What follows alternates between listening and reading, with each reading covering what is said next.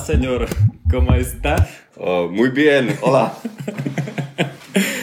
tak eh, týmto zvolaním po španielsky eh, vítam Wildera v ďalšom podcaste. A tento raz sa budeme baviť eh, nie až tak o Hektrofie šerovanej ekonomike ako o Paname. A ja som sa o Paname vlastne dozvedel, alebo dozvedel, no, akože viem, že existuje Panama, ale tak bližšie som sa ňou začal zaoberať na Hackers Congress Parallelný Police v Prahe, keď som pozeral debatu medzi Adolfom Linaresom a Pavlou Holcov Panama Papers. Tak to bol taký môj akože úplne hardcore. Vedel som samozrejme, že existujú Panama Papers, ale toto bolo vlastne také prvé reálne stretnutie s tým, že tá pan, Panama je reálna. No ty keďže si Adolfa aj pres... Pavlu vlastne doniesol na HCP. To bola tak... presne tá diskusia, ktorú som moderoval a ktorú, kde som ako moderátor úplne zlyhal. uh, na tvoju obhajobu musím povedať, že kľudne si to nájdete inak na, na YouTube, myslím, že to je online. Ak nie, tak ak, akákoľvek prednáška s Adolfom je veľmi zaujímavá, pretože ona nepustí k reči nikoho a moderátora už vôbec nie. Možno by som podotkol, že máme ešte je veľmi dobrého kamaráta, ktorý jeho kamarát volá sa Aldo. Tiež s panami? A tiež s panami a tam je veľmi otázne, kto koho pustí k reči vlastne. áno, áno. Takže to je možno taký, taký uh, dobrý úvod uh, k tomu, že prečo Panama a, a čo tým sledujeme a, a prečo tam chodíme. A, a to, je, to sú kultúrne rozdiely. Že uh, napríklad keď, uh, keď chceš vedieť, že uh, kedy ti opravia auto a opýtaš sa, že ako to ide a Paname ti niekto povie todo bien. Čo to znamená? Todo bien uh, znamená, že, uh, že vlastne uh, všetko je v poriadku, ale súčasne zrejme nič nie je v poriadku. Takže vlastne znamená to, že druhá strana registruje tvoju existenciu. Je to vlastne, je to vlastne taká, taká fráza, ktorá sa používa na upokojenie emócií, vlastne, dalo by sa povedať. Uh-huh. A e, v Paname je zaujímavé to, že je tam vlastne veľmi veľký nedeterminizmus. A to má jednu úžasnú výhodu, že ja si myslím, že, že veľký problém pre psychiku človeka v našich končinách v Európe je to, že ťa rozháže, rozháže všelijaká neočakávaná udalosť. Áno, mm. nejaká tá proste čierna labuť. Ale v Paname je nedeterminizmus všade vlastne. Takže, takže ťa to umožní, umož, umožní ti to vlastne zmeniť tvoj životný štýl takým spôsobom, aby si si jednoducho, aby ťa, aby ťa to neprekvapilo, aby si nelamal jednoducho hlavu, aby si jednoducho žil s tým, že nič nie je isté, na všetko môžeš čakať nekonečne dlho a vlastne všetko sa môže kedykoľvek zmeniť, ale aj napriek tomu proste treba žiť, to treba byť šťastný. treba byť šťastný a to dobien. Takže ja si myslím, že v treba mať, treba mať určite takú terapiu, tá terapia nedeterminizmu vlastne. By som to nazval, aby ľudia boli psychicky v pohode, aby boli zvyknutí potom, keď, keď zvládnu veľa neočakávaných udalostí, tak potom ich už žiadne neprekvapí. Mm-hmm. V, e, na, na Kostarike, čo je severnejšie od Panamy, zase hovoria pura vida. Mm-hmm to, to má vlastne tiež e, taký ešte odľahčenejší tón, ale v podstate to znamená to isté. Že... Pura vida do slovenčiny znamená, najlepší preklad, na ktorý som prišiel, je, že číri život. Mm-hmm. A e, takisto vlastne tie krajiny Latinskej alebo Strednej Ameriky sú, sú dosť posadnuté životom. A napríklad v Ekvadore je to pura vida. Uh, nie, to je, to je vlastne tam, ale tam je niečo podobné ešte. Uh, vida, no to neviem, nespomínam si teraz, ale tie krajiny majú, uh, majú postavené svoje slogany na, na, živote. na živote, na rešpektovaní živote, na uctievaní života a tak ďalej. To sa mi na tom veľmi páči. Mm. Ako mne no, hedonistovi vlastne. Jasné. Takže nedeterminizmus sa vlastne prejavuje tak, že napríklad keď si dohodneš stretnutie s kýmkoľvek v podstate, kto je s panami, mm-hmm napríklad na desiatu, tak to znamená, že vlastne možno niekedy v ten deň sa to stretnutie odohrá. Ja môžem porozprávať moju osobnú story, e, stretnutie s mojim osobným bankerom v Paname, keď som tam otváral účet a keď som žiadal vlastne trvalú rezidenciu v Paname, a tak to stretnutie sme mali dohodnuté o 9. Uh-huh. Ja som vlastne býval kamarátky René a 8.30, to bol na druhom konci Panama City. 8.30 som už veľké stresy, že, že to fakt nestíham, že tam musím byť a tak ďalej. A keď asi 8.50 a Irena povedala, že no stres, ideme si spraviť raňajky a poriadne sa naraňajkujeme. tak sme raňajkovali asi do 10. O 11. som, som tam prišiel, ten človek tam ešte nebol, potom tam prišiel, venoval sa niekomu inému a o nejaké druhé po obede som sa dostal na rad a do 6. večera sme všetko vybavili, alebo do 5. Takže spokojnosť. Parádička. No, a, takže Uh, užívanie si života je jedna z vecí, čo je na Paname super. Je tam, uh, je tam v podstate stála príjemná teplota, je tam uh, veľmi veľká príroda, veľmi pekná. V podstate okrem Panama City a kolonu je všetko taká, taká polopríroda vlastne. Pralas, viac menej. Zriedajú sa tam vlastne len dve ročné obdobia, vlastne obdobie dažďov alebo, mm-hmm. a obdobie sucha. Pričom to obdobie dažďov to neznamená, že stále prší, ale tak možno tak hodinku a do dňa jemne sprchnú, čo sa nevšimnete. Mm-hmm. Takže tam je podľa mňa rozdiel ani nie v tom, že by nejako veľa pršalo, ale vo vlhkosti vzduchu hlavne. Mm-hmm. Takže keď sme boli napríklad teraz uh, v zime v Paname, tak tá teplota bola fakt, že podstatne príjemnejšia, keď je tam veľmi vlhko. Mm-hmm. Tam, to je potom nepríjemnejšie. No a Panama je známa rôznymi vecami. Pijeme panamskú gejša kávu teraz, takže sa dostávame do... Uh, snažíme sa prepojiť s panamským genius loci. Mm. Uh, okrem toho sú známi teda panamským prieplavom, ktorý im produkuje väčšinu HDP, teda veľkú časť HDP, nie je to najväčšie odvetvie, ale myslím, že je v top 3.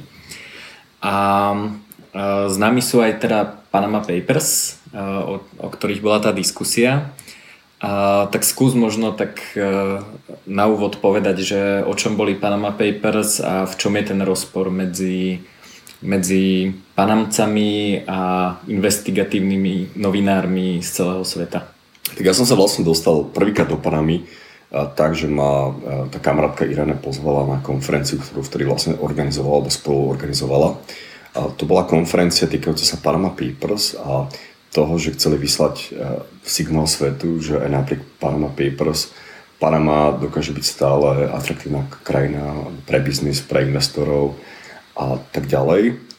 Panama Papers Panama veľmi uškodilo a teda neviem, aký to mal dopad na celkový HDP, ale veľké množstvo spoločnosti odtiaľ odišlo. Ja som to pozeral, bol to signifikantný prepad. Bol to bolo, signifikantný bolo to vidno. prepad. A tá, na tej konferencii som sa dozvedel takú veľmi zaujímavú vec vlastne, že, a, že kvôli po Panama Papers Panama bola donútená podpísať e, globálnu zmluvu OECD Tax Agreement. Tá zmluva im doslova bola vnútená, to znamená, že Spojené štáty, ktoré, sú, ktoré patrili spolu s Francúzskom medzi najväčších lobbystov tejto zmluvy, zmluvy, tak sa vyhražali, že zrušia nejaký iný medzinárodný zmluv, pokým Panama nepodpíše OECD Tax Agreement.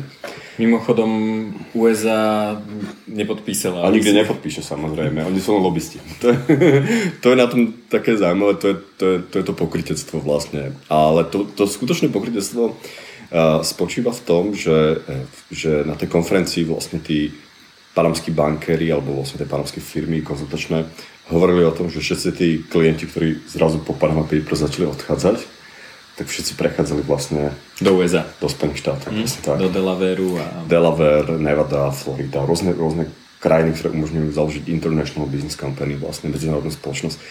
Takže, e, takže vlastne toto silné lobby Spojených štátov malo cieľ a umožnilo oficiálna, oficiálna ako zásterka pre médiá bola, že bojujem proti neplateniu daní, mm-hmm. zastaviť tax evasion pra, praniu špinavých peniazí. Praniu špinavých peniazí, ale de facto to znamená len relokovanie offshoreového biznisu do Spojených štátov, kde nad tým vlastne Spojené štáty majú kontrolu. Takže mm. čo sa týka objemov, tak si dovolím tvrdiť, že Spojené štáty je zrejme najväčší daňový raj v súčasnej mm. dobe na svete a súčasne je to najväčší lobbysta e, proti neplateniu daní. Mm-hmm. A myslím si, že veľmi podobne platí napríklad, čo sa týka porna, že tiež je tam veľké množstvo extrémne konzervatívnych ľudí, ktorí vystupuje proti, proti pornu a súčasne najväčšie množstvo porna sa točí v Spojených štátoch. Zaujímavé. to ma nenapadlo.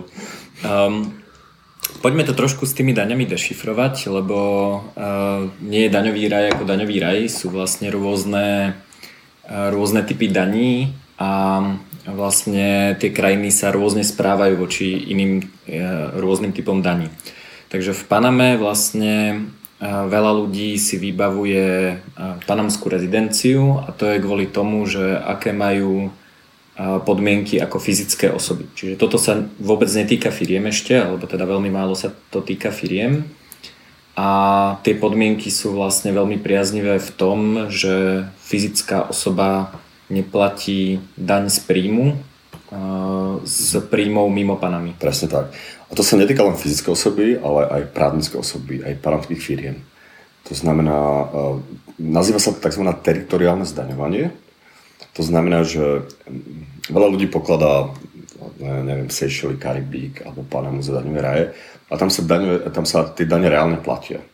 Ale neplatia sa napríklad z celosvetového príjmu, čo ja pokladám napríklad za celkom nemorálne alebo nefér, aby nejaká mhm. slovenská firma platila, eh, platila dan z príjmu, že robí, ja neviem, niekde na Madagaskare nejaký biznis s nejakými miestnymi. Mm-hmm. To, a príjme ako dosť zvláštne. Mm-hmm. A preto si myslím, že veľa krajín sa rozhodlo, že budú v tomto férovejšie a zavedli tzv. formu teritoriálneho zdaňovania, kedy sa vlastne platia dane len z lokálnych príjmov. A to sa mhm. týka v Paname ako fyzických osôb, tak právnických mm-hmm. osôb. Spomínané americké štáty vlastne toto majú pre práv... špeciálne typy právnických osôb, kde to platí tiež. V Delaware je, myslím, 0% daň na príjmov mimo USA. Áno. A teraz som sa dokonca dozvedel, že, že neviem, ako to je možné teda, ale dokonca aj Portugalsko v Európskej únii e, zavádza nejaký takýto špeciálny, e, špeciálny program, že, e, že firmy portugalské ne, subjekty právne, kde budú musieť platiť dane z nejakého mm-hmm. zahraničného príjmu. Takže, takže tým by som, z tých krajín je veľmi veľa. Ano, napríklad Gruzinsko, alebo, alebo Kostarika, alebo veľa rôznych krajín umožňuje zakladať mm. takéto právne subjekty. No, čiže jedna vec je teda vyhnúť sa daní. Hovorili sme o daní z príjmu, to isté sa týka daní z kapitálových výnosov, to znamená, keď si kúpim akcie Google alebo Alphabetu teda a stúpnú o rok a o rok ich predám a zarobím na rozdiely, tak u nás by som z toho musel zaplatiť dan z kapitálového výnosu. A panamský rezident túto daň neplatí, lebo ju tam, ju tam nemajú. No a čo si myslím, že veľa ľudí nechápe, je vzťah medzi zdaňovaním a tým, kde tie peniaze sú fyzicky uložené, alebo teda elektronicky. Že na, napríklad e, e, Jean-Claude Juncker, keď bol e, premiér Luxemburska, tak mal, mal taký trošku prúser, že, že, že luxemburské banky vlastne otvárali účty pre panamské firmy. A tu je teda dôležité povedať, že keď mám niekde firmu, tak to neznamená, že v tej istej krajine musí mať aj bankový účet. Dokonca v Európskej únii je to tak, to možno ani neviete, že ako slovenská firma, česká alebo akákoľvek európska firma, nemusíte mať v krajine, kde máte tento právny subjekt otvorený bankový účet, ale môžete mať kdekoľvek inde, napríklad v Gibraltári, Revolut, áno, alebo N26, N26 alebo, alebo rôzne iné. To znamená, že bankový účet nemusíte mať. Uh, takže, takže vlastne tento, z tohto hľadiska uh, ten európsky trh bankový je dosť otvorený a môžete mať účty o akékoľvek inej banke vlastne v mm. Európskej únii. E, neviem, neviem teraz, či v eurozóne alebo v Európskej únii. Mm. Asi v eurozóne, myslím si v tomto prípade. Mm. No a v, tým pádom je to vlastne tak, že... Nie, v, e, v, e, v Európskej únii. Pretože Gibraltar oficiálna mena je, je vlastne Libra. Taká tá ich... Gibraltarská Libra. Gibraltarská Libra, Libra napegovaná na normálnu Libru. Presne tak. Čiže e, vlastne, keď niekto hovorí o praní peňazí, tak vlastne nie je dôležité sa pozerať na to, kde tá firma bola založená, ale kde má bankový účet. To znamená, že e, keď niekto povie, že panamské firmy perú peniaze, tak e, je dobré sa pozrieť do luxemburských bank alebo uh, neviem, litovských, uh, Dánske bank, najväčšia dánska banka napríklad. Ja som bol minulý týždeň v Kodani a v, v, akurát som všade okolo seba videl pobočky Dánskej banky, ktorá je zodpovedná za jednu z, z najväčším praním peniazy vlastne, možno v histórii. Mm-hmm. No čiže vlastne to, že, že niekto využíva daňový systém Panamy, neznamená, že teraz sa húfy peňazí e, lejú na panamské účty. Kľudne sa môže stať, že tá panamská firma má účet v Európskej únii a vlastne využíva... A nemusí mať ani účet v Paname. Ako otvorenie panamského účtu bankového pre firmu trvá pol roka, je to extrémne byrokraticky komplikovaný proces.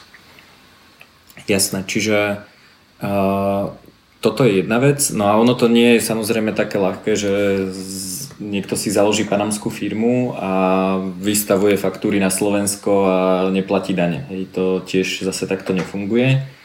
A tam je zase taký ten princíp, že dane sa platia tam, kde bola dodaná služba. Čiže keď e, som panamská firma, ktorá e, robí baristu v kaviarni, dodáva služby. Kde bola vykonaná práca. Tak uh, platím dane na Slovensku a nie v Paname. Takže um, toto veľa ľudí tiež nevie. No a tie panamské štruktúry sa veľmi často používajú, alebo teda offshore štruktúry, uh, nie ani tak na optimalizáciu daní, ako na zvýšenie privacy.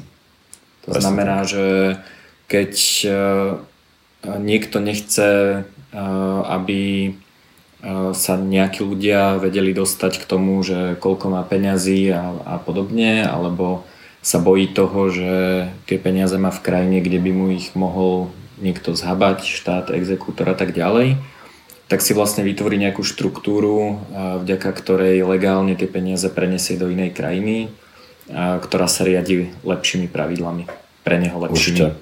Takže ide o tzv. ochranu majetku. Tu by som ešte spomenul vlastne vec, ktorá je tiež často využívaná týmito offshoreovými firmami a to je napríklad tým, že ľudia nie sú zaťažovaní da, daňou vlastne z, z, z dedičnej dane, mm-hmm. inherited, inheritance tax, to znamená, že a veľký problém je, myslím, že vo Veľkej Británii, kde keď e, moji potomkovia zdedia dom, tak môžu musia platiť až do 50% výš, mm-hmm. výšku, vysokú daň čo ja osobne, takže, takže tam ja vlastne len tým, že zomriem, tak zadlžím celú rodinu napríklad. Mm. čo je podľa mňa dosť strašiteľné. A rieši to veľmi jednoduchým spôsobom. A celá tá nehnuteľnosť e, nepatrí mne ako fyzické osobe, ale napríklad firme, ktorú si nás založím na Isle of Man, mm-hmm. alebo paramskou firmou a keď zomriem, tak tá firma sa prepíše na inú osobu a tým pádom vlastník sa nemení z pohľadu britských úradov a nemusí sa platiť žiadne dáne. Mm-hmm. Dobre, takže boli Panama Papers, e, novinári to rozobrali, zistili, e, kto ako používa tieto schémy, väčšinou e, vyťahli, vyťahli na svetlo nejaké zaujímavé díly britskú kráľovskú politikov a kráľovské rodiny a tak ďalej. A čo teraz? Vlastne, čo sa, čo sa v Paname zmenilo a je Panama tak, daňový raj? Alebo... Ako jedna vec je taká, že, že to, že ste boli v Panama Papers, vlastne dohromady stále nič nemusí znamenať. Áno? To veľké množstvo, dovolím si tvrdiť, že väčšina tých uh, spoločností alebo ľudí boli ľudia, ktorí jednoducho uh, buď chceli optimalizovať dan zo ziskov, alebo chrániť svoj majetok alebo svoju identitu. Áno. Neboli to žiadni ľudia, ktorí, uh, ktorí sa podielali na money launderingu alebo, alebo niečo podobne. Nie, nie, niečo podobné. Ak áno, tak je to vec banky, nie, nie krajiny. Spoločnosť za, za e, Panama Papers bola Mossack Fonseca, ktorá utrpela obrovskú reputačnú stratu a mala niekoľko sto zamestnancov.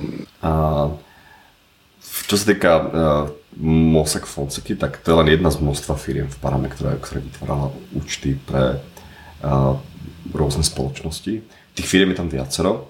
A po Panama Papers sa zmenilo to, že že vlastne väčšina štátov, ktorí, ktorí nemali pádom, lebo ju vnímali ako daňovú konkurenciu, alebo, alebo, alebo konkurenciu, ktorá po, poskytovala rôzne, rôzny, rôzny, rôzny, rôzny spôsob nejaké úteku mm-hmm. opt-out z, z, z ich systému, tak z, uh, mali dostatočne veľké dôvody na to, že začali politicky tlačiť na Panamu, na to, aby prijala veľké množstvo veľmi drsných regulácií, by som ho nazval. A jedna z tých vecí, napríklad KYC ML, čo som zažil v Paname, že sa aplikuje na štátne kolky, ktoré si človek chce kúpiť, čo mi príde už úplne... Čiže keď, keď by som chcel niečo, výpis listu vlastníctva na katastri, a, tak tu si kúpim kolok v automate za cash a tam treba dokázať pôvod. Vlastne. Pôvod peňazí. To nie je tak, že od nás ako štátu si kúpiš nejaké služby alebo nám zaplatíš daň, ale dokáž, do, doka, dokáž nám pôvod tých peňazí vlastne. Keď to chceš že, že máš e, legálny príjem na to, aby si si mohol dovoliť štátne služby. tak to, Takže... je, to je husté. um, čo, čo mňa vlastne zaujalo v tomto je taká tvoja myšlienka, ty si mal prednášku aj o Paname, aj o teda tých daňových výhodách, o tom, ako byť globálny a flexibilný. A nie je to teda len o daniach a o tom, že je to, je to nejakým spôsobom inak nastavená ekonomika, ale vlastne takýmto spôsobom využívaš aj iné fičúrky eh, od toho, že niekde majú lepšie jedlo a, a môžeš si dať niekde lepšie jedlo alebo príjemnejšie počasie a tak ďalej. A je to podľa mňa dosť aj o mindsete ľudí. Mne sa napríklad na Paname veľmi páči, že tam majú všetci mindset, že sú imigranti. Že tam proste... Je to asi jediná z mála krajín na svete, kde nie je nacionalizmus. A, pretože to si tam ani technicky neviem predstaviť, že by tam bol nejaký nacionalizmus, lebo to by vlastne nefungovala celá mm. ekonomika, ktorá je vlastne postavená na práce imigrantov.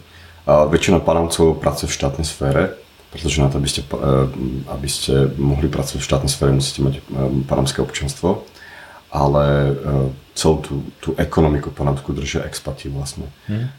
Takže... Pol milióna venezuelcov, ktorí robia Uber vodičov a všetko ostatné Takže Teba.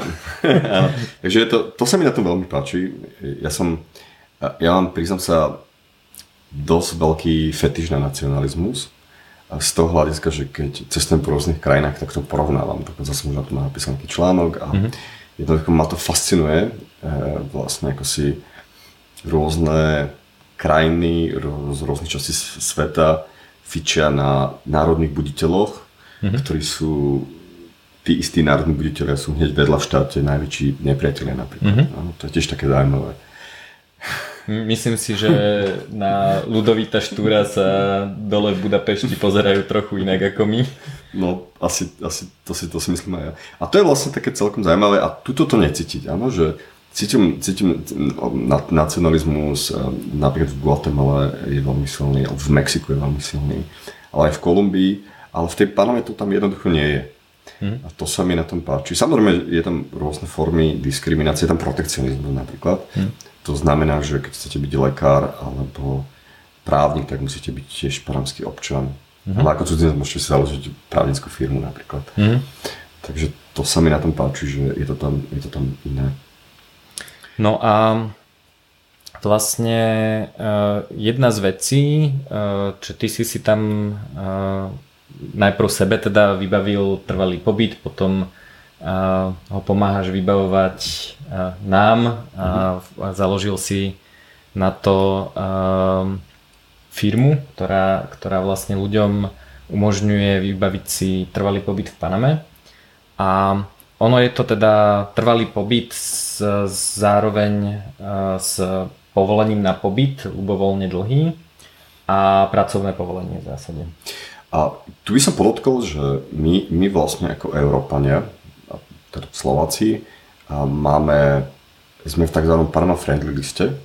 To znamená, že máme nejaký špeciálny alebo privilegovaný uh, status uh, pre voči, voči Paname, napríklad od, Kolumbíčanov alebo Venezuelčanov, mm-hmm. že ja som sa vybavil trvalý pobyt na dobu neurčitú, mm-hmm. pričom keby som bol Venezuel alebo Kolumbie, tak mi dajú na 2 alebo 3 roky. Mm-hmm. Takže tam je a je to aj jednoduchšie a rýchlejšie. Je to aj jednoduchšie, je to aj rýchlejšie.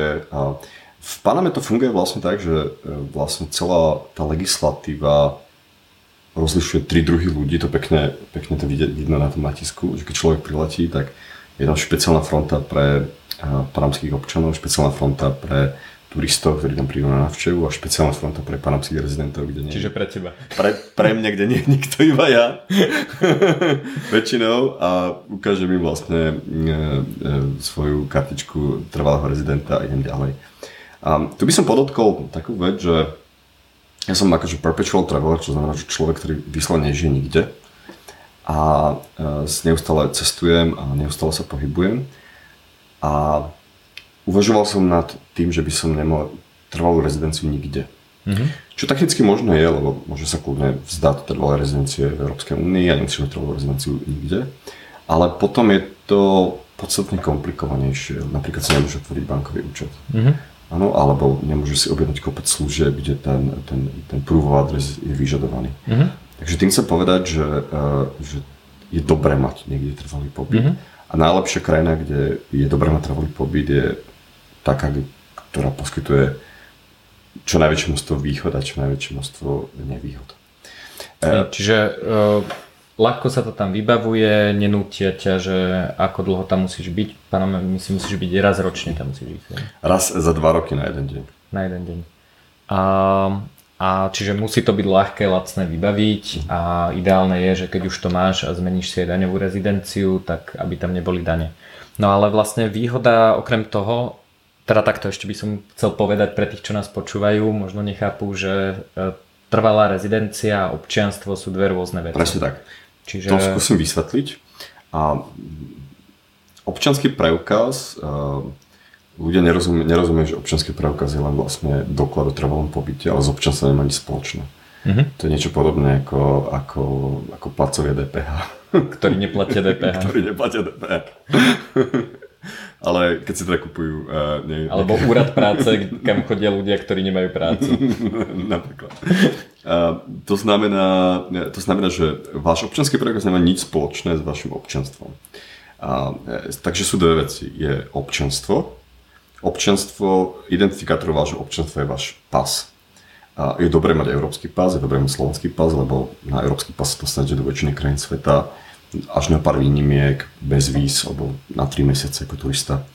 A to, že vlastnite, alebo to, že máte slovenské alebo európske občanstvo, e, predstavuje prakticky len výhody. Na rozdiel od amerického, čo znamená, že máte, nezávisle od toho, kde fyzicky ste, tak ste vlastne daňový otrok a musíte posielať daňové deklarácie, priznania americkému daňovému úradu. Takže to je vlastne jedna vec, občanstvo.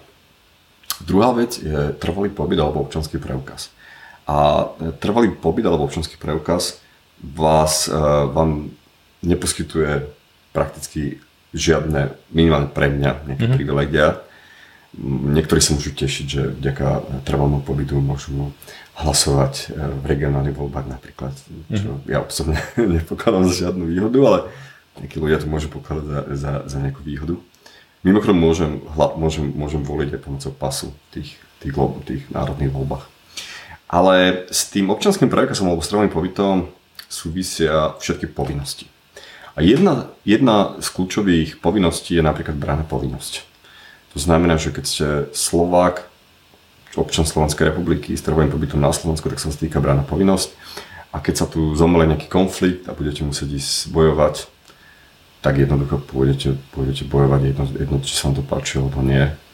Ja zvyknem hovoriť, že keď máte modrú, modrú knižku, tak pôjdete variť brinzové holušky do zákopov.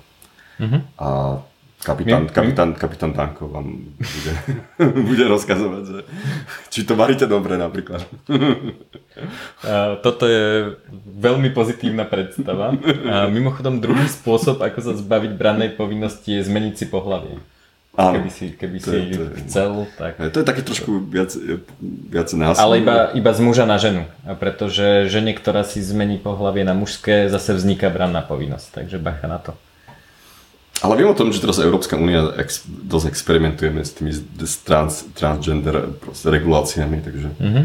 to keď prehlasím, že síce som muž, ale cítim sa ako žena, to nestačí.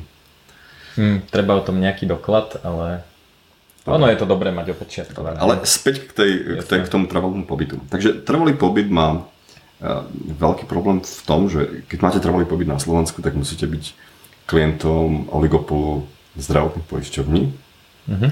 Presne troch na Slovensku.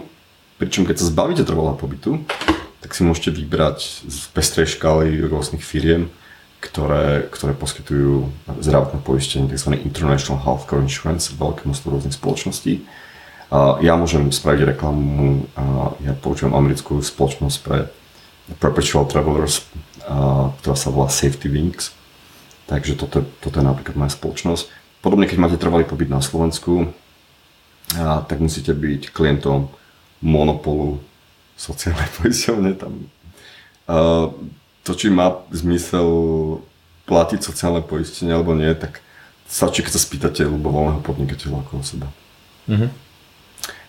Väčšina z nich to nepovažuje za dobrý, uh, dobrý biznis plán a krypto ľudia si radšej peniažky odložia do bitcoinu. A... Presne tak. A ďalšia, a to je ako, a ďalšia výhoda... Čo teda, pardon, nie je investičné poradenstvo a poradte sa so svojím finančným určite, poradcom, bla, bla, bla, bla. A ďalšia vec je, je to, že, a, že vlastne, keďže sa, zba, keď sa ešte je dobre zbaviť sa trvalo teda na Slovensku a tým pádom nemáte žiadnu, žiadnu adresu, takže výrazným spôsobom skomplikujete efektívnu komunikáciu akékoľvek štátnej inštitúcie s vami, ktorá vám, keď chce poslať čokoľvek do Panamy, tak to bude stať veľa peňazí, lebo napríklad v Paname nefunguje štátna pošta, takže vám to musí poslať kuriérom a tak ďalej. Takže to je jedna vec. A druhá vec je, že, že vy keď chcete niečo štátneho, štátneho úradu, tak je to stále jednoduché, lebo ako slovenský občan kvôli Izraelu môžete mať dva pasy a pomocou dvoch pasov všetko všade vybavíte. Mm-hmm. Hovorím to na základe vlastnej skúsenosti, že s tým nemám, nemám žiadny problém. A teda môžeš mať firmu, môžeš tu vlastniť majetok. Presne tak. A super výhoda je vlastne to, že nielen to, že môžem mať firmu, ale vlastne ja ako, ako Slovak žijúci v zahraničí som požiadal o špeciálnu kartičku. To sa volá, že eh, alternatívny autentifikátor pre Slovákov žijúcich v zahraničí, pomocou ktorého sa môžem prihlásiť na Slovensko SK a manažovať si slovenské firmy. Môžem, môžem, je, to, je to vlastne read-only prístup, ale môžem ho požiadať hoci ako komerčnú eh, štátom certifikovanú eh, certifikačnú autoritu na to, aby mi pridal ten kvalifikovaný elektronický podpis a pomocou nej môžem vykonávať aktívne operácie. Mm-hmm. Takže tým pádom eh, si myslím, že nič nestrácam, ale veľa získam. Uh-huh. No tak tá flexibilita je super, môžeš sa poistiť kde chceš, môžeš si to vyriešiť ako chceš. Ďalšia vec, ktorú nemôžeš mať a to zase je moja super vlastnosť, že ľudí odhováram od toho, aby boli zamestnaní, lebo uh, teraz som už začal normálne uh, hovoriť na forách, že že vlastne full-time pracovný pomer je totálne retro vec z minulého tisícročia. To je Určite. proste nejaká socialistická halucinácia.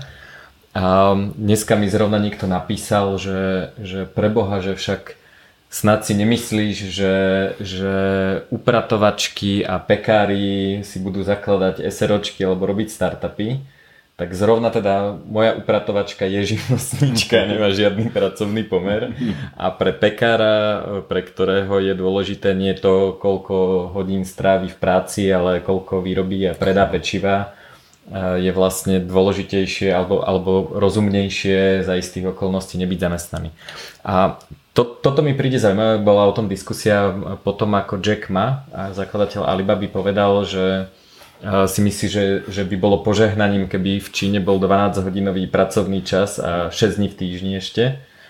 A, a proste ľudia strašne rozmýšľajú v intenciách nejakého pracovného pomeru. A mne toto príde vlastne úplne zvláštne, že prečo by som takto mal rozmýšľať, že, že keď dokážem niečo vyprodukovať, tak je vlastne rozumnejšie predávať produkty mojej práce, nemusím sa nikoho pýtať, že, či môžem ísť na dovolenku, alebo keď sa necítim a som chorý, tak nemusím ísť na penku, proste uh, nemusím vstávať v šialených hodinách, lebo niekto si vymyslel, že treba chodiť na 9 do práce a podobne. Uh, tak ako vlastne toto vnímaš? Ty teda nemáš už to, na, to som, na to som vlastne zabudol, to som, to som zabudol povedať na začiatku, že na to, aby človek sa dostal do tohto vyššieho stavu hekovania svojho života, a zrušil si napríklad trvalú rezidenciu a získal Panamskú, tak samozrejme nemôže byť niekde zamestnaný na full time a lebo z toho mhm. vyplýva obrovské množstvo povinností a tak ďalej a, a musí mať alternatívy, musí, musí byť podnikateľ viac. Mm. Áno, takže e, mne to príde tiež veľmi prekonaný koncept a obzvlášť teraz, keď sa... Ja som vlastne taký veľký propagátor tej peer-to-peer decentralizovanej spoločnosti, takže mne príde celkom vlastne absurdné, že máme tu napríklad zákonník práce, áno, ktorý, uh, ktorý je podľa mňa dávno, dávno prekonaný. Mm. Štát, neviem, či je to Hongkong alebo Singapur, uh, ktorý buď má nejaký veľmi redukovaný, alebo žiadny zákonník práce, je tam mm. najnižšia je tam najnižšia nezamestnanosť napríklad. Mm. Takže, mm, takže si myslím, že je to taká retro vec, ono to súvisí podľa mňa s tým, že ľudia majú veľkú potrebu istôt a mhm. ťažko znášajú tú neistotu. Áno? Mm-hmm. Je to, pekne to vidno na akákoľvek firme, že vlastne tí zamestnanci v tej firme vidia len pravidelný, pravidelné cinknutie výplaty na konci mm-hmm. mesiaca, tú istotu, tú garanciu a tí, tí podnikateľi, tí majiteľe firmy vidia absolútne neistotu, že mm-hmm. ďalšie dva, dva mesiace nemusia prežiť, zháňajú stále nejaký biznis a tak ďalej že čo vlastne robí firma, tak ona vlastne, väčšina firm teda funguje ako psychologický filter. Mm-hmm. To znamená, že vytvára ilúziu istoty, ale v skutočnosti je tam obrovská ilúzia neistoty. A takto isto ako firma z tohto hľadiska funguje politici. Áno? Že mm. politici oficiálne propagujú že kvázi že pseudoistoty, mm-hmm. ale oni sami vidia, že je to absolútne neisté. Ich mm-hmm. život je absolútne neistý vôbec. Mm. No. Aj vlastne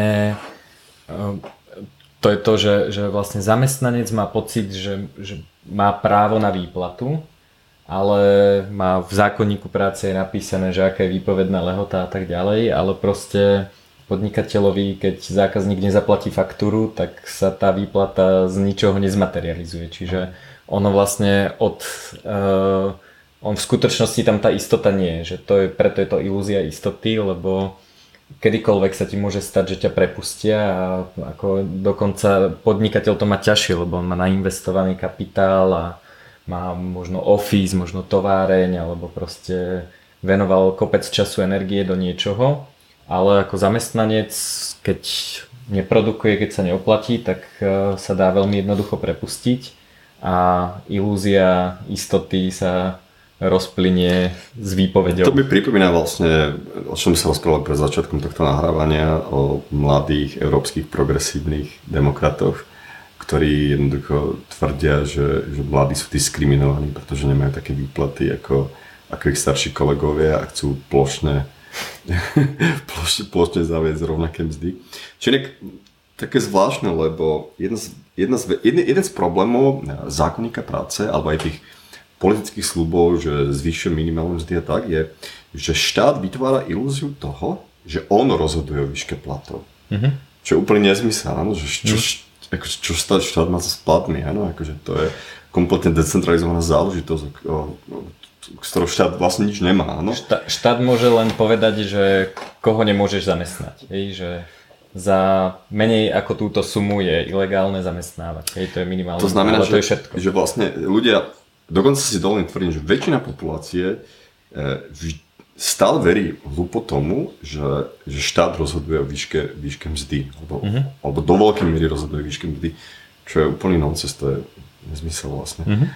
Na toto je veľmi dobrý podcast od uh, Vlacha a Roba Chovanculiaka na vršku. Mali dokonca dve edície o mzdách, druhá bola potom ako spravili, spravila pracujúca chudoba husté videjko, kde sa snažili ako odporovať tomu prvému podcastu, mm-hmm. ináč veľmi pekne postrihané, profesionálne mm-hmm. natočené. Uh, celkom fajn, odporúčam teda si pozrieť uh, podcast na vršku, ten, ten je super a vlastne vysvetľuje, že ako vznikajú mzdy a tak ďalej. Čiže... Um, a späť no? k Paname, tu by som podotkol, že uh, zákonníky práce sú všet, takmer všade zlé, Dokonca si dovolím tvrdiť, že v Paname ten zákonník práce je, myslím, ešte horší ako u nás. Myslím, že výrazne horší. Ale výrazne myslím, že tam je jedna z taká vec, takých vecí, že nemôžeš zamestnať človeka za nižšiu mzdu, ako má v preruškovej práci mm-hmm. napríklad. A potom tam má, tuším, neviem koľko, cez 20 dní, kedy nemusí... nemusí prísť vôbec do práce. Čo znamená, čo, čo je taká zaujímavá vec, lebo keď prídete do nejakého panamského supermarketu, tak tam je obrovské množstvo ľudí, okolo tam dva ľudia tam pomáhajú ti baliť potraviny do igelitky a ďalší sú pri pokladni a tak. A človek nechápe, že prečo tam taká prezamestnanosť vlastne a mm-hmm. to súvisí s tým, že ten majiteľ vôbec nevie, k tomu na druhý deň príde do práce vlastne. takže Takže, tak, takže tým chcem povedať, že, že uh, neexistuje krajina, ktorá je optimálna, čo sa týka uh, ekonomickej alebo aj osobnej slobody, ale sú krajiny, tie krajiny si stále v niečom konkurujú. Áno, je to oligopol viacerých štátov, ale každý, každý ten štát po, po, poskytne nejaké iné výhody a keď, keď dokážete byť globálny a flexibilný, tak dokážete kombinovať tie výhody takým spôsobom, aby ste sami sebe e, zabezpečili čo najviac ekonomické a osobné slobody. A dokonca si dovolím tvrdiť, že keď ste pragmatik a tak v súčasnej dobe iná cesta, ako docieliť veľa slobody, okrem toho, že budeme veľa meditovať a uvedomovať si vlastne, že sloboda je len v našej hlave. To je ešte druhý, druhý prístup. To treba robiť tiež. To treba robiť tiež. Práve som meditoval predtým, ako sme začali. Uh, takže tým chcem, tým chcem povedať vlastne, že tá globálnosť, flexibilnosť umožňuje ľuďom získať slobodu tu a teraz. A ak si myslíte, že sa cítite neslobodný, tak treba ísť do toho vlastne. Hmm.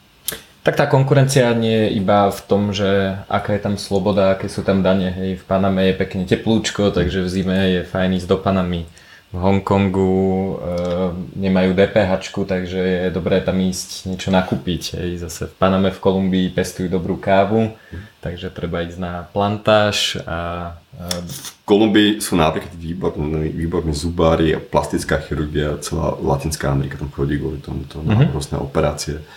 Takže... Tajsko je známe zubármi zase lacnými a dobrými. Takže... Šitím oblekov na mieru.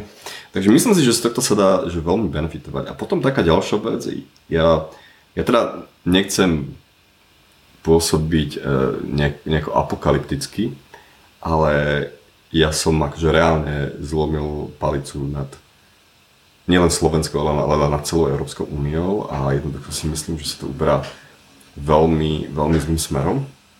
A teraz akože nechcem šíriť nejaké konšpiračné teórie, ale fakt sa, dokonca si myslím, že keď ste progresívny demokrat, ktorý, ktorý je silne taký, že eurofilný a jednoducho verí tej Európskej mhm. únie mm. a tak ďalej, tak aj napriek tomu si napríklad po nedávnom e, regulácii článok 11.13 um, autorskej legislatívy, autorského zákona, musíte si uvedomiť, že niečo nie je v poriadku podľa mňa. Takže to nie je mm. už podľa mňa to, čo sa deje v Európskej únie, tak to musia podľa mňa reflektovať aj, aj, aj silní lavičiari alebo ľudia, ktorí tej demokracii mm. veria, že niečo nie je v poriadku a že že, že sa rútime nejakým veľmi zlým smerom. Mm.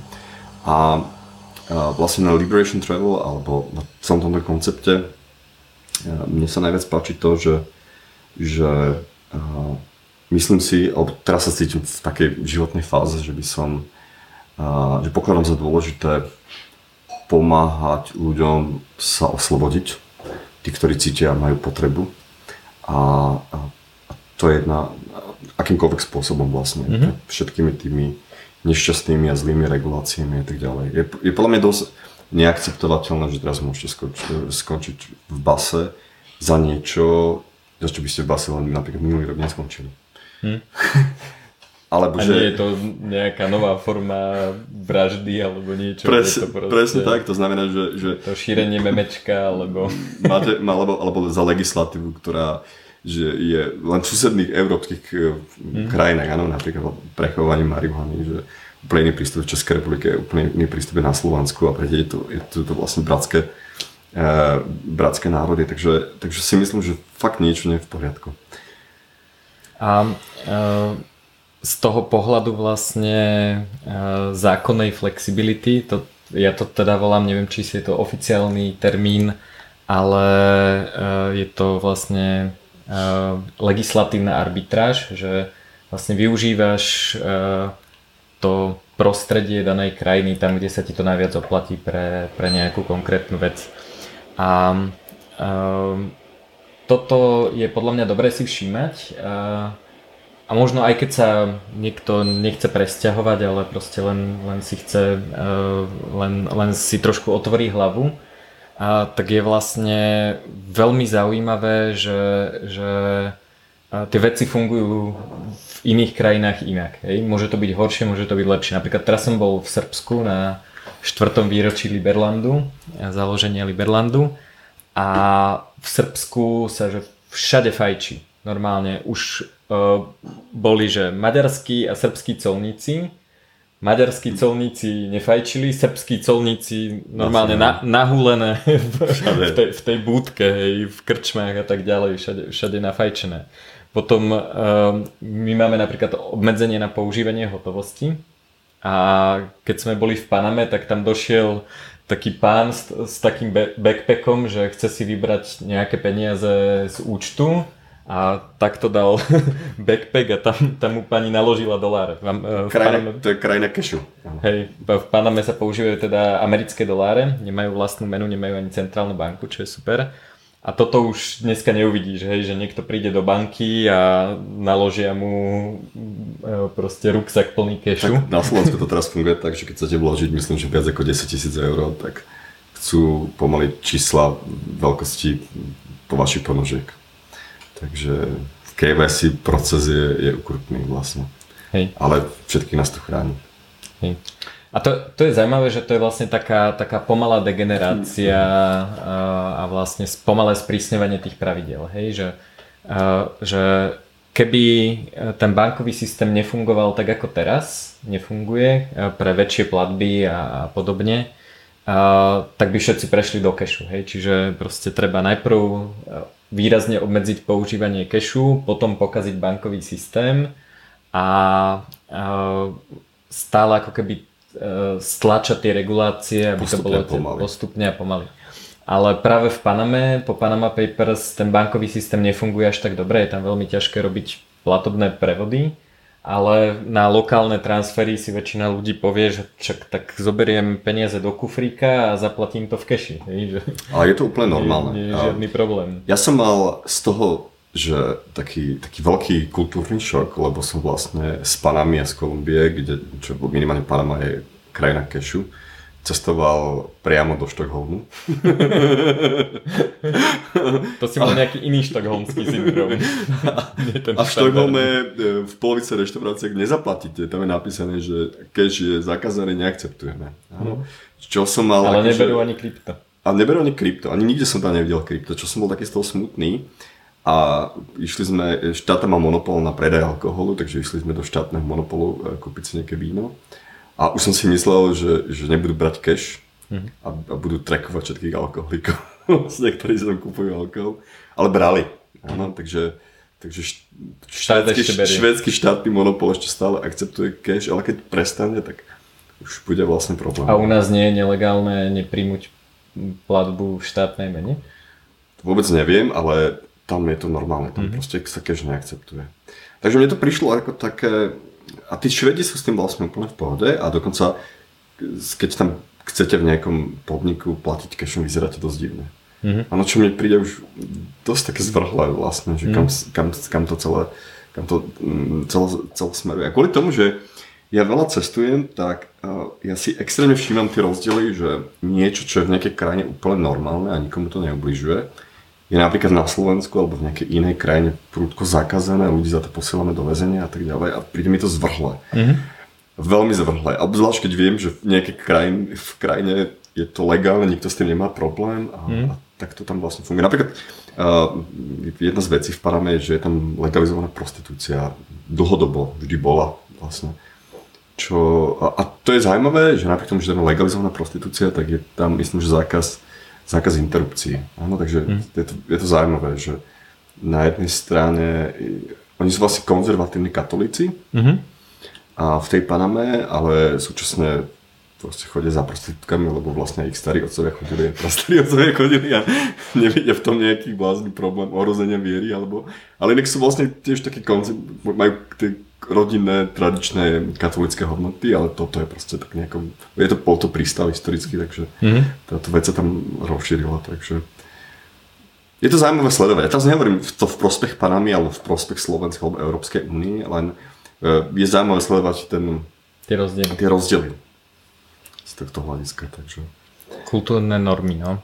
A, dobre, a ako ešte využívaš flexibilitu? Ja som vlastne, mňa napadol ešte jeden príklad predtým, predtým než odpovieš že my potom ako bol prijatý článok 11 a článok 13 teraz a po GDPR a tak ďalej, tak sme sa v paralelnej políze rozhodli, že ktokoľvek, kto sa u nás pripojí na Wi-Fi, tak ide šifrovaným tunelom do Švajčiarska a vlastne internet brousí zo Švajčiarska čo som mimochodom mal som stretnutie v hoteli Crown Plaza uh-huh. a dal som v polis hľadať Crown Plaza a chcel ma to odnavigovať do Crown Plaza Zurich, takže treba si dávať trošku pozor, nejaké uh-huh. stránky na mňa hovoria po nemecky defaultne. Ale toto je vlastne riešenie, ktoré my môžeme spraviť, hej, že, že OK, tak máme tu nejako regulovaný internet, niečím nás buzerujú, tak si zabezpečíme, že ten internet používame taký, aký je vo Švajčiarsku a máme o kopec problémov menej. Kvôli GDPR napríklad nefungujú niektoré stránky zahraničné, lebo sa im s tým nechcel zaoberať. Je to veľmi zvláštne, že v rozvojových krajinách momentálne je slobodnejší internet, ako máme na Slovensku alebo v Európskej únii. Hm. A teraz som sledoval to, že už niekoľko rokov stará legislatíva, ktorá bola schválená vo Veľkej Británii, sa teraz začína vynúcovať a to je napríklad to, že na to, aby ste mohli pristať k pornu stránka vo Veľkej Británii, tak musíte, musíte sa ovriť s vašim pasom alebo nejakým mm-hmm. dokladom, že máte viac ako 18 rokov. Takže myslím si, že to je výborný spôsob, ako môžu mladí Briti konečne sa naučiť používať krypto a začať si nimi kupovať anonimné VPNky. Mm. A ja si pamätám, že v Británii napríklad nefungoval ani Pirate Bay. Ja som sa tam chcel pripojiť na Pirate Bay a myslel som si, že mi nefunguje internet ale ten bol iba zablokovaný. A nielen, že tam nefunguje Pirate Bay, ale vlastne trestný čin je prevádzkovať TCP redirector na Pirate Bay. Mm-hmm. To je tiež akože vážny, vážny prečin. Takže, e, e, takže ja neviem, čo si vlastne o tom myslieť, že, že vlastne z tej, z tej modernej európskej civilizácie, e, keď chcete nejakú tú slobodu, nejaký ten necenzurovaný, nefiltrovaný internet, tak Treba ísť mali... do nejakej banánovej krajiny. Treba ísť do nejakej banánovej krajiny a je to absurdné podľa mňa, akože vôbec by som to nečakal. Že cenzúra internetu sa už dávno netýka uh, diktatorských štátov ako nejakej, nejakej Číny alebo nejakého Iránu alebo, alebo proste Saudskej Arábie. Tú, tú reguláciu internetu a tú cenzúru máme tu vlastne mm. v, v Európskej únii. Ministerstvo financí publikuje zoznam zakázaných stránok, ktoré musí vynúcovať každý poskytovateľ pripojenia na internet a Existuje to. Takže máme vlastne máme online, čo sa týka ale nelicencovaného online gamblingu. To je tiež taká veľmi nešťastná vec, lebo sa to propagovalo ako boj proti online gamblingu, ale to je vlastne len boj proti nelicencovanému online gamblingu. Ten licencovaný, pokým platí dania odvody eh, štátu, tak je v poriadku. Mm. Vlastne. Takže že najväčší mm, štátny podnik na hazard je s tým v poriadku, samozrejme, to nikto rušiť nebude. Takže, takže... No ako si teda ešte globálny a flexibilný okrem, okrem toho, že e, pravidelne cestuješ, využívaš výhody, máš trvalý pobyt? No a ešte používam vlastne Google Fi číslo, to je vlastne, mám takú že globálnu eSIM kartu, to, to, to, nie je fyzická SIMka, ale dávno sa mi to cez internet aktivovalo. To znamená, že mám americké číslo, vďaka ktorému som dostupný kdekoľvek na svete a neplatím za roaming. Mám tam vlastne taký fixný paušal, platím 10 dolárov za 1 GB, 20 amerických centov uh, za jednu minútu a som globálne zastihnutelný. Uh, ja osobne nie som nejaký úplne že veľký význavač Google, čo sa týka privacy, ale v tomto prípade je super na tom, že môžem to používať ako, ako, ako, ako provide, dátového providera, tá komunikácia stále môže byť end-to-end šifrovaná. Takže, to, takže jedna, jedna z takýchto vecí je, je že používam Google Fi. A potom, čo ďalej, no tak... Všetko sa ti zmestí do backpacku, všetko, som si všimol. Áno, presne tak. Sa, snažím sa, e, e, stal, stal mne minimalista. To znamená, že keďže veľa cestujem, tak e, nielen to, že, že som sa kompletne zminimalizoval do carry, carry on luggage, mm-hmm. ale dokonca to ešte viac optimalizujem. Chcem si objednať tú, tú vetroku, ktorú som mi odporúčil. Mm-hmm. A dúfam, že sa zmestím do malého batohu, do úplne toho najmäčšieho batohu. A ja som dokonca veľký odporca desktop to som už odmietol pred veľa rokmi, ale dokonca aj laptop, lebo laptop je stále veľký. Mm-hmm. A snažím sa vlastne všetko manažovať z mobilného telefónu, mm-hmm. pokým, je to, pokým je to možné. To znamená, aby som... Ja som, mám fetiš na veľké množstvo aplikácií, mám asi 500 aplikácií a vždy, keď mám nejaký problém v živote, tak e, skúsim sa zamyslieť, na to neexistuje nejaká mobilná aplikácia. Väčšinou existuje a problém v mojom živote je vyriešený vlastne. Takže Takže e, snažím sa všetko manažovať vlastne tej aplikácii, z, tej, z tej aplikácie. No a potom ďalej a, a vlastne používam rôzne cestovateľské karty, používam Revolutku, používam N26, a experimentujem stále s nejakými novými bitcoinovými alebo kryptodebetkami, čo asi nemá zmysel teraz hovoriť, lebo o mesiac to nebude mm. fungovať, lebo to sa veľmi prudko mení a neustále sa to zakazuje alebo nejako reguluje, alebo je s tým nejaký problém. Takže to je ďalšia vec. A myslím si, že keď chcete byť globálny, tak určite treba podchytiť krypto, lebo to krypto akceptujú skutočne všade a vždy, takmer v každej krajine, dokonca aj v tých, dokonca vo Venezuele napríklad, mm. kde vlastne už skoro nič nefunguje, ale tým, ten Bitcoin tam ešte stále, stále akceptujú, pretože je, je... Stále viac. Stále viac je, je, je, je oproti venezuelskému bolivaru stabilná tvrdá mena. Mm-hmm. Takže... Krypto je vlastne výhoda, že, že ty keď si vlastne ten perpetual traveler, tak e, to krypto vlastne nie je nikde. Hej, ono je niekde v cloude, čiže štáty majú nejaký, nejaký zvláštny problém s tým, keď si chceš zobrať svoj majetok a je väčší ako 10 tisíc dolárov, tak to ťa všade kontrolujú, že či náhodou nepašuješ hotovosť. Ale ty keď cestuješ, tak vlastne môžeš mať hoci koľko peňazí, pretože ty ich nenosíš so sebou, ty ich vieš len ovládať, oni sú stále vlastne na celej planete. Je to také, presne tak, že, že vlastne to je, je to aj dosť neuchopiteľné vlastne, že, že štáty riešia to, keď máš príjem, nejaký veľký príjem na bankovom účte, napríklad na Slovensku na nejakú sumu, tak hneď ťa rieši NAKA alebo nejaká takáto inštitúcia. Ale že keď máš veľký príjem krypto v cloude, tak teraz akože kto to má riešiť? Áno, že obzvlášť, keď nemáš nikde rezidenciu. No Soroš, nie? Soroš, jasne. To znamená, to znamená že, že čo sa mi na tom vlastne páči je to, že, že um, tým globálnym cestovaním um, si jednoducho uh, nejakým spôsobom sa tiež búrajú tie tie, tie geografické obmedzenia nejakého. Mm-hmm. Vlastne obr- celá tá legislatíva, v ktorej žijeme, je, je nejako založená na tej geografickej lokalite nejakým mhm. spôsobom. Mm-hmm. A v budúcnosti to tak podľa mňa nebude. Áno, mm-hmm. Podobne ako si myslím, že budú fungovať napríklad tie arbitrážne, arbitrážne yeah, právne systémy, ktoré nebudú viazané na, na zem, mm-hmm. na ktorej stojíme. Áno, že to, je, to, je, to je klasický problém, že ty, reflekt, e, ty rešpektuješ nejakú, e, nejaký právny systém, ja rešpektujem nejaký právny systém.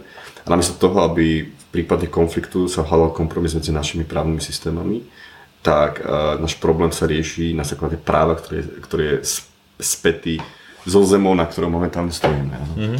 Čo asi väčšine bude príde normálne, ale mne to príde akože dosť absurdné a myslím mm-hmm. si, že v budúcnosti v budúcnosti tak nebude jednoducho. Toto sme riešili s Palom Trávnikom v predchádzajúcom podcaste, takže ak náhodou niekoho zaujímajú arbitrážne súdy, tak eh, si to môže vypočuť. Určite. A eh, čo sa týka tej flexibility a cestovania, tak eh, ako, ako riešiš kamarátov a nejaké tvoje sociálne vyžitie? Oh, jasne.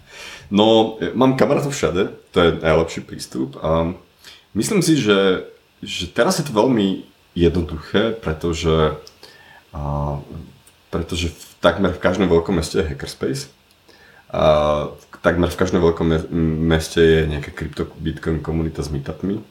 Takže vlastne keď tam prídem, tak hneď si nájdem hneď veľa kamarátov, aj prakticky mm. kdekoľvek. No. Mm-hmm. Takže toto sú také, také spôsoby, ako si hneď nájsť kamarátov.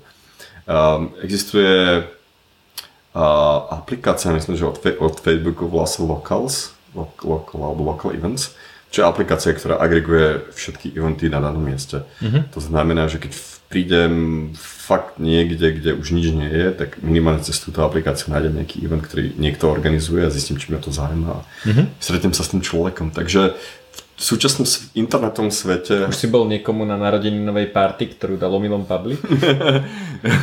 Nie, ale mám taký, taký záložný plán, že uh, keď, keby to, keď to celé zlyhá a proste uh, prídem o všetky peniaze a, a všetok majetok a stane sa so, so, so mňa homelessák, tak sa pokúsim benefitovať z tisíce friendov, čo má na Facebooku, pretože štatisticky, keď ich mám napríklad, čo viem, 4 tisíc alebo 3 tisíc, tak, tak máš niekto každý deň má minimálne 10 ľudí narodeniny, to znamená, mm. že, že, že, že aspoň na jednu narodenovú party ma pustia. A tým pádom vlastne môžem vlastne takto prežiť doslova na celý rok.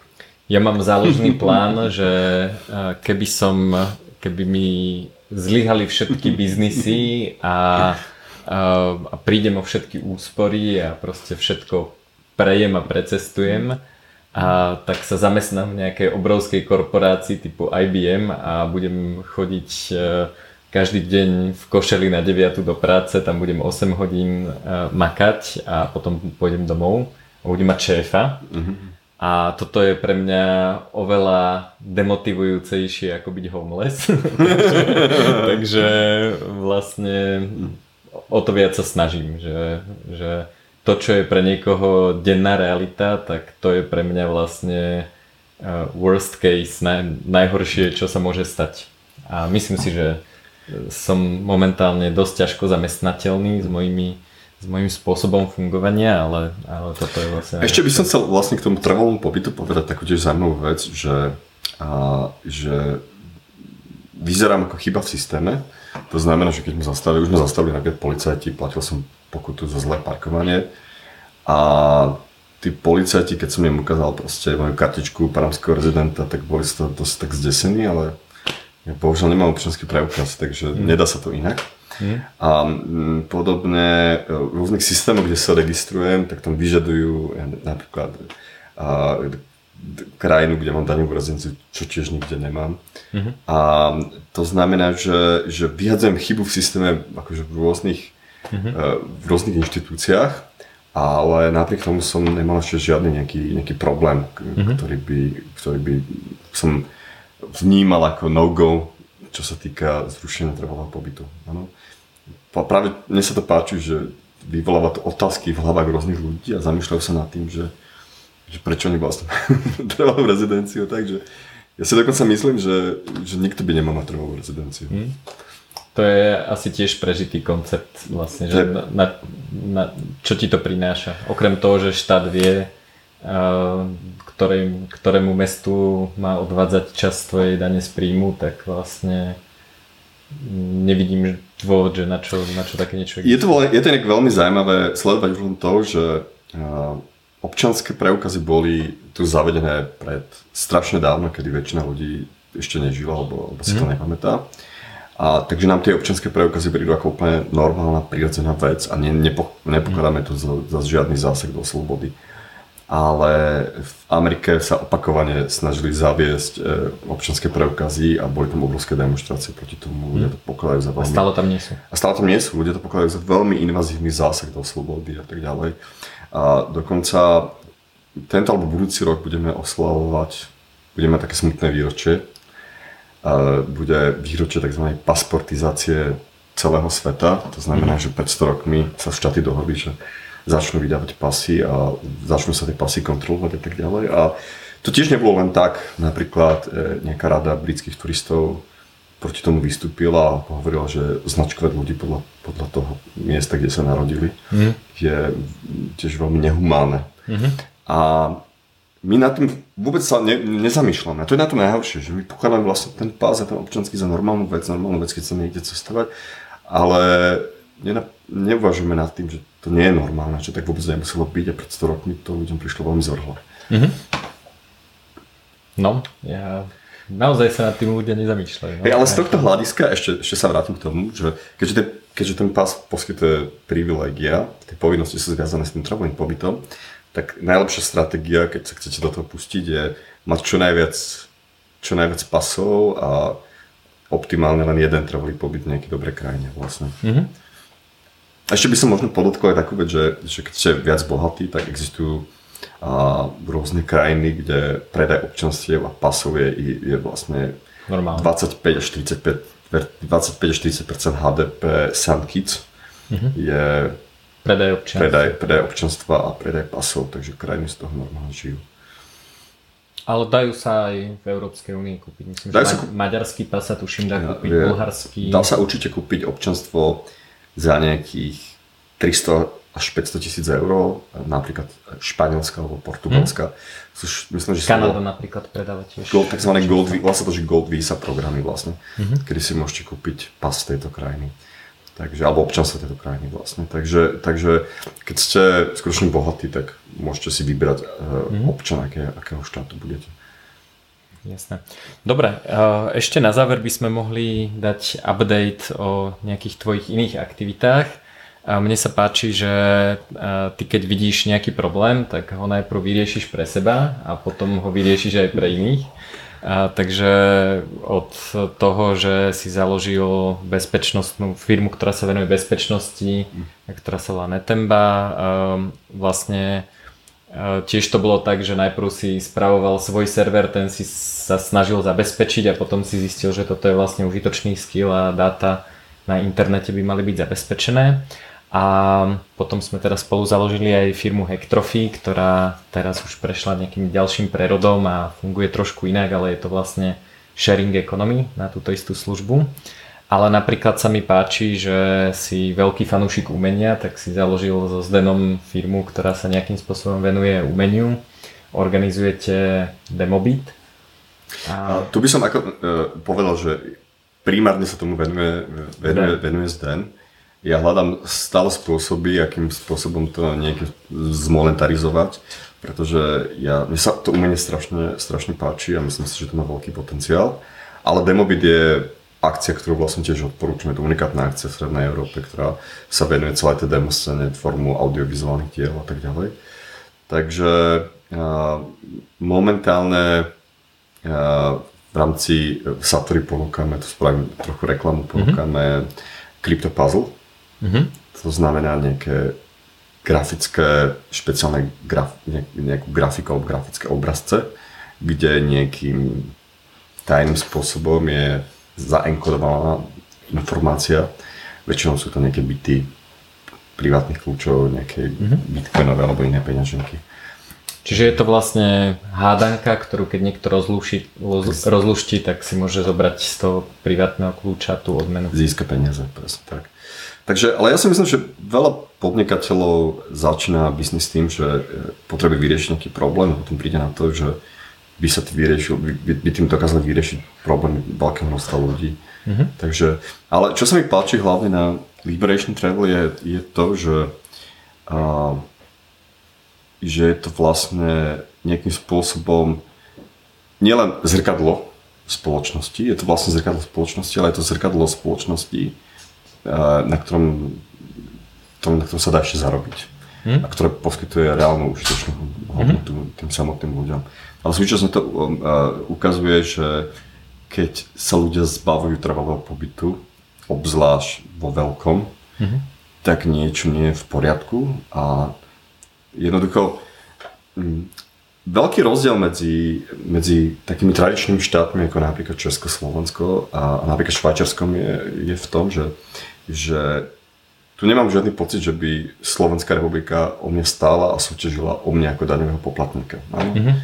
Že my ťa tu chceme, prosím ťa, zostan tu a poskytovalo mi za to nejaké zaujímavé služby. A je úplne jedno, či platím milióny eur na daniach alebo nie. Som, som pre nich proste nezaujímavý. Mm-hmm. Nevidím tam, nevidím tam tú, tú súťaž od zákazníka. Mm-hmm. A napríklad jeden z dôvodov, prečo vlastne funguje Švajčiarsko dobre, je to, že je to decentralizovaná spoločnosť na úrovni kantonov, ktoré majú, ktoré majú vlastnú legislatívu, čo sa týka platenia daní a poskytovania sociálnych služieb a tak ďalej. A tie kantony súťažia občanov. Mm-hmm. Vlastne. A...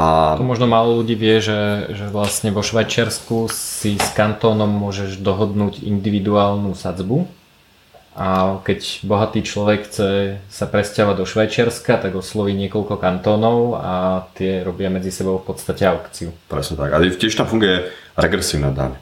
Áno, napríklad, to znamená, že čím si bohatší, tak tým platíš menšie dane z tohto mhm. hľadiska, pretože si môžeš vybrať, kde ich budeš platiť. Takže a ja to ja to tu cítim, že, že jednoducho Slovensko alebo Európska únia nestojí o tých ľudí. Akože, áno, mm. že, že nemám nejaký pocit, že, že by o mne súťažili ako, ako nejakého zákazníka, mm. ktorý by mal dávať nejaké peniaze. Po, neviem, či máš taký pocit, že, že Slovenská tak, republika teba stojí. Ja som, ja som bol eh, nedávno uh, v takej zaujímavej diskusii, kde teda padol názor, že keby sme sa my všetci podnikatelia presunuli do Panamy, tak sa tu všetci budú mať lepšie.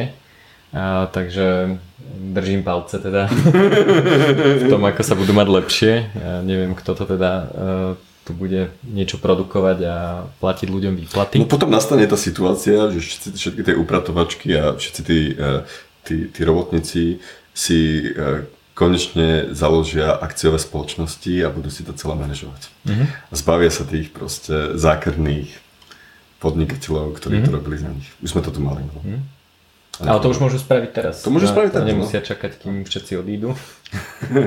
Bohužiaľ sme to už tu mali a nefungovalo to. Takže, takže si myslím, že teraz v Európskej únii je veľmi negatívne prostredie nastavené smerom podnikateľov.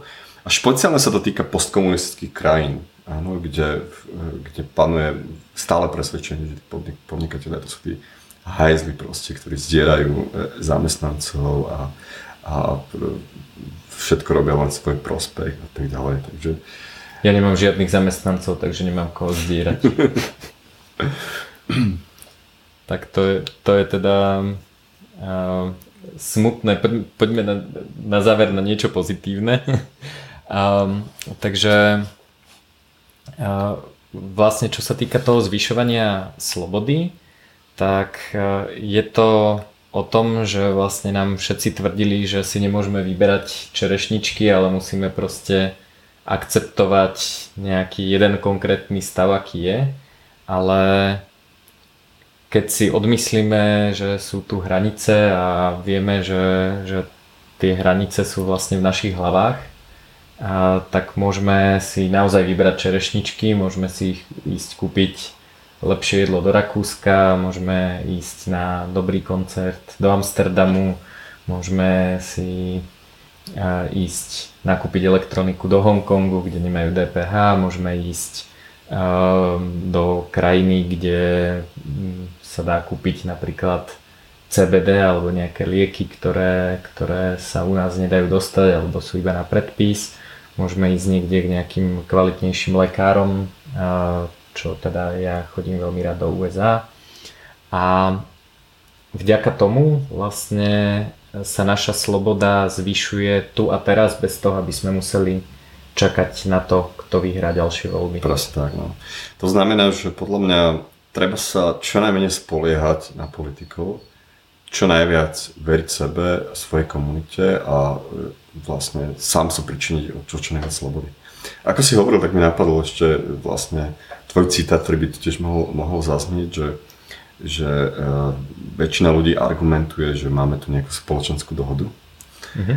a keď sa ti nepačí, tak jednoducho odiť. Áno? Mm-hmm. Akože, no a problém je, že keď teda odídeš, tak si zrazu nevďačný hajzel. Ktorý proste sa snaží využívať len benefity a a vlastne e, e, celý štát ti zaplatil celé vzdelávanie a, a dával ti výhody celý život a ty teraz nevďačne emigruješ do Panamy a neplatíš proste žiadne dane. No. Takže, no a to je, a tu, tu by som uh, chcel podotknúť, že to je taká, taká, taká trošku kognitívna dizonancia, mm-hmm.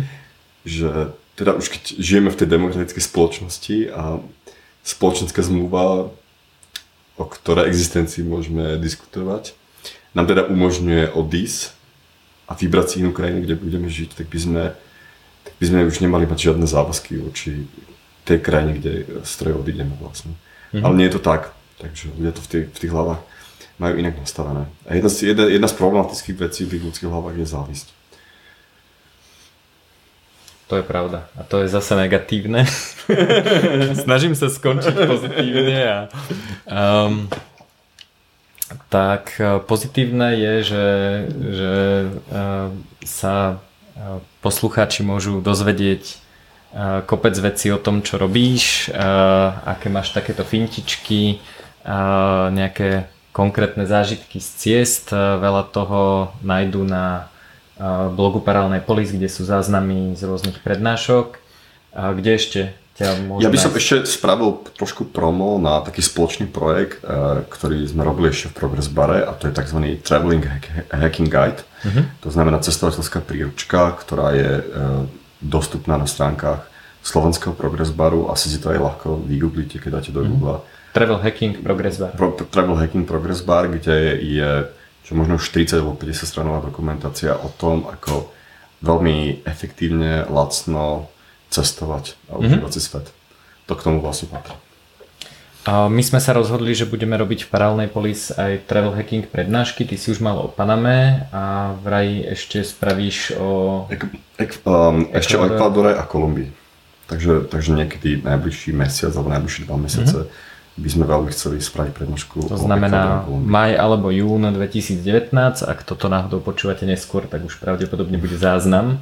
A toto sa mi inak páči, že môžem vlastne uh, odovzdať správu do budúcnosti, ktorá v skutočnosti hovorí o minulosti, ktorá ešte nenastala. Takže, takže dá sa cestovať aj v čase, stačí... Ešte treba vysielať do vesmíru, podľa mňa. Ideálne mimo našej slnečnej sústavy. Jasné, takže stačí si spraviť podcast. A kde ešte ťa ľudia môžu nájsť a sledovať? Tak e, Používaš ja som Twitter alebo používam Facebook? väčšinu sociálnych sietí a aj keď by som rád prešiel teraz na nejaké iné, ale ešte nie sú, takže, takže na tradičných sociálnych sieťach ma určite nájdu, mám aj viacero blogov, takže... Bloguješ na Medium väčšinou? Blogujem, slovenské e, blogy píšem na Medium a potom píšem aj anglické blogy a tie píšem na Steamit uh-huh. a ešte som nejaký postoval aj na Yours. Uh-huh. A na blogu Paralelnej polis. A blogu Paralelnej polis, samozrejme. Tam nájdu. Dobre, super, tak díky. Uh, uh, neviem, ako sa povie dovidenia po španielsky, keď už som teda začal... Hasta la vista. Hasta la vista. Alebo adios. Je, hasta la vista je, že, že dovidenia. Mm-hmm. Do ďalšieho videnia, ale, alebo adios, alebo po kolumbijsky stačí čau. čau, výborne. Tak ty vieš, po španielsky to je dobrá výhoda, keď cestuješ po Latinskej Amerike. Tak ďakujeme, že ste nás počúvali, dúfam, že vás to bavilo a skúste si trošku otvoriť hlavu a porozmýšľať nad tým, že či sa niektoré veci nedajú robiť inak a či musíte byť zamestnaní, či musíte mať trvalý pobyt, či musíte cestovať tak, ako všetci cestujú, alebo nejako inak Eh, kde čo nakupujete, eh, aké, aké regulácie internetu sa vás týkajú a či sa to nedá celé spraviť inak. Tak majte Čaute. Sa. Čaute.